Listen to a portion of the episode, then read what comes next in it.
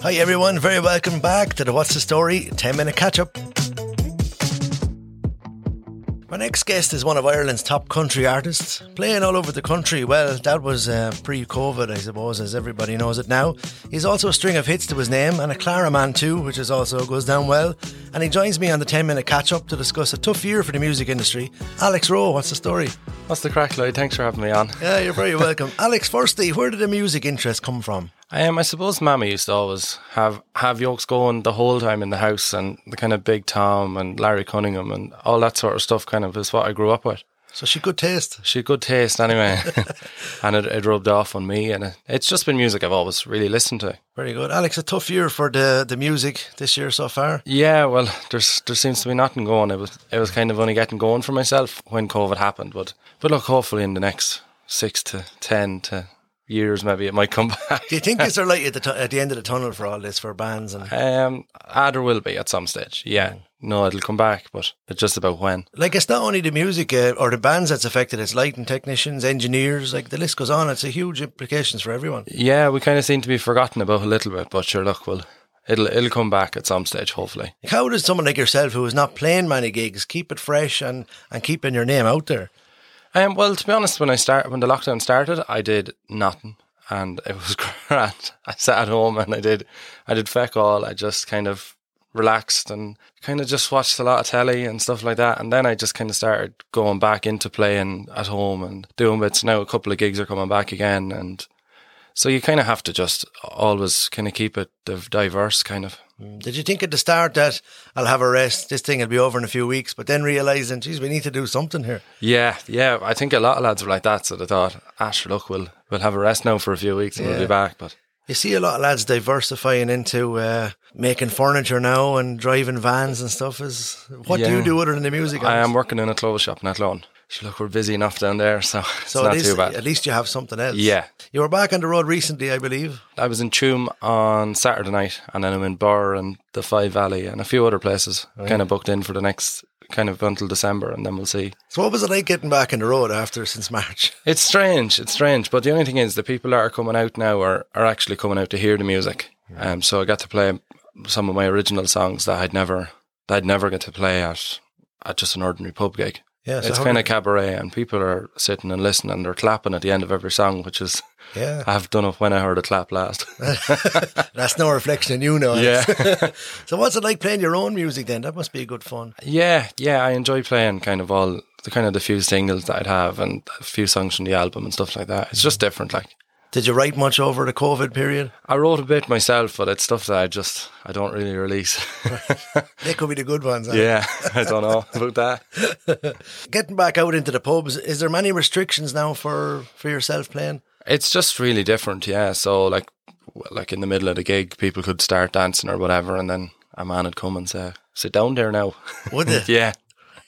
it's just fried, like, but sure, look, it'll, Yeah, you had a recent stint on Midlands 103 as well. yeah, yeah. Hopefully, I think I'm back now again, and for the next uh, bank holiday Monday. Brilliant. Yeah, so Is that something you'd like to pursue, Alex? Yeah, yeah, I love that now. Yeah, it was just something different and something I'm kind of interested in. So, Is it is it just playing the music you like, or is it just in front of the mic? Or uh, kind of a bit of both. Yeah, I enjoy playing playing like the really Irishy Irishy stuff, and then yeah, I'm very good at talking as well. So, Right, that always helps. So we know life before March was very different. Plenty of gigs. You were also a contestant on Glór Tíre, very big popular program on, on TG4. Will that come back, Alex? yeah, so there's we we had a Zoom call last Monday about that. So hopefully now in the next, I think in the next couple of weeks we'll have an announcement about that. But it'll be before Christmas anyway. So It's a very popular program, isn't it? yeah. Take us through the Yeah. stages of that, Alex. How did how did you get on that program? So I applied on online. Um, you just send in a video yourself, and um, Trudi rang me then and said, um, "Look, sure, look, will you come along? Will you come along with me?" Right. so Trudi Lalor is your mentor. Yeah, yeah. Um, her and and her husband Billy writes a lot of a lot of the songs as well. It must be great to have uh, such a dynasty behind you there. Yeah, it's just it's kind of surreal, like because it's people that you kind of listen to their music, and next thing you're you're standing beside them, and like I was in the car there just before I came in, and she rang me, and I was kind of like. You're kind of still like in awe seeing the number come up. It's just kind of a buzz off it still, but Uh, is it difficult uh, performing live on telly?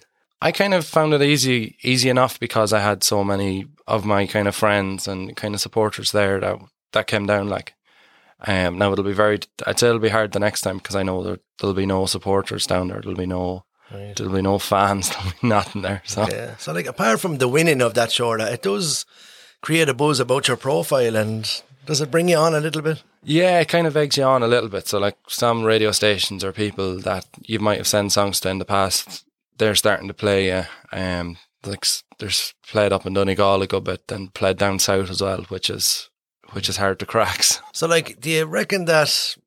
I know artists now need a lot of support more than ever. So, where can people hear your latest offerings? Um, well, we've a new single, uh, kind of half ready to go. Um, that'll be out before, I think November, and then all that is on Spotify and Apple Music, um, YouTube. The videos go up on Facebook. Right. So, social media is very important, isn't it? Yeah, yeah. Social media kind of would be ninety percent of what where I put out most of my stuff. And do you still release uh, an actual single or a CD disc, or is that Yeah, when I started, I got. I think I went a little bit overboard. Like for my first single was "All I Need Is You," and I got. I, I actually remember this. I had. I didn't have a cent to my name at the time, and I said, "Mommy, I need these. I need these songs now." And she said, "Oh, well, how many do you need?" I said, "I think I'll probably have to get a thousand of them." so I still have them at home.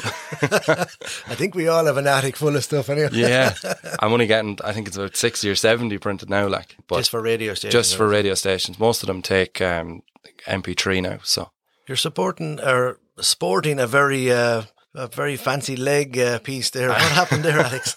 I um I had a very serious, long-lived hurling career last year with the intermediates, and and I, I did my knee in playing a, a challenge match. Right. so not even an important match, but So you need roadies now, Alex, do you? um uh, five or six, I'd say. Yeah, we get the Arctic going then as well.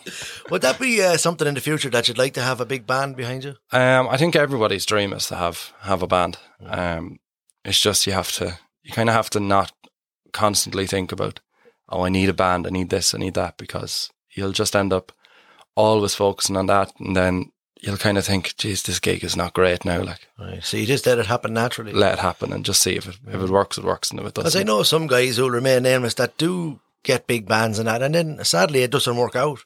You know, and then they're kind of back to square one. So if you're just happy going the way you are, yeah, no, I'm kind of, I'm kind of really relaxed about stuff like that. Like, if it happens, it happens, and if it doesn't, sure, I'll still, I'll You're still play music anyway. happy go lucky. So what's the best thing about uh, life on the road, Alex? Chippers, definitely. That's a bad thing now. Isn't it? it's definitely chippers. There was a time we'd stop every night for chips. Going Yeah, I can't do it. I couldn't do it. Yeah, we'd maybe do it once a week now or something. You know, well, if we're lucky to have one gig, yeah. Yeah. Stop, you know? So the chippers is the thing. Yeah, chippers is my is my bad bad Would you have any advice apart from the chippers for younger artists that were starting off? Um, Not saying now that you're past it or anything, but you do have good experience under you. uh, well, I started gigging like when I was sixteen. Um, wasn't even legal to be in the pubs, but ever since then it was just amazing. Um, but just if you want to do it, just do it, and don't let anyone tell you you're no good because if you're kind of packing out places and people are coming to see you, you have to be doing something right. So anyone that has any sort of musical thing, I'd say definitely try. Alex, thanks very much for the catch up. I hope 2021 is a better year, and I wish you all the best for the future. Oh, thanks a million, Lloyd. Thanks for thanks for inviting me up. Very welcome. So here is Alex Rose who's singing. Actually, Alex, you're the DJ, radio DJ. Why don't you introduce your own single? no pressure now. Here's a new single that could break cups and plates and lots of glass all over the place. Alex, thanks a million. How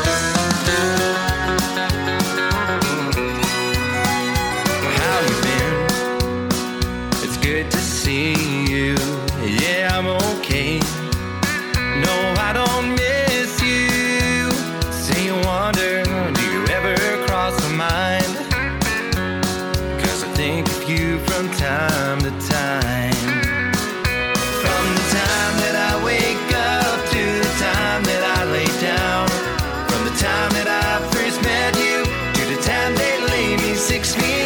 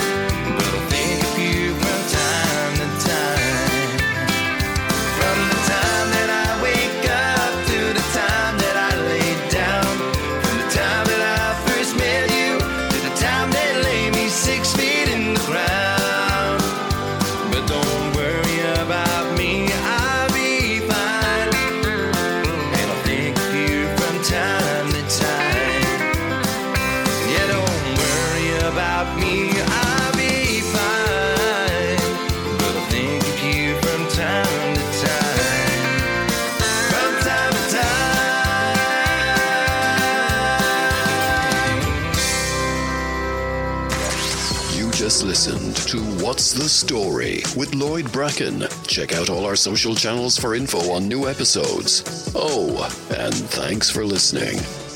Honda Town.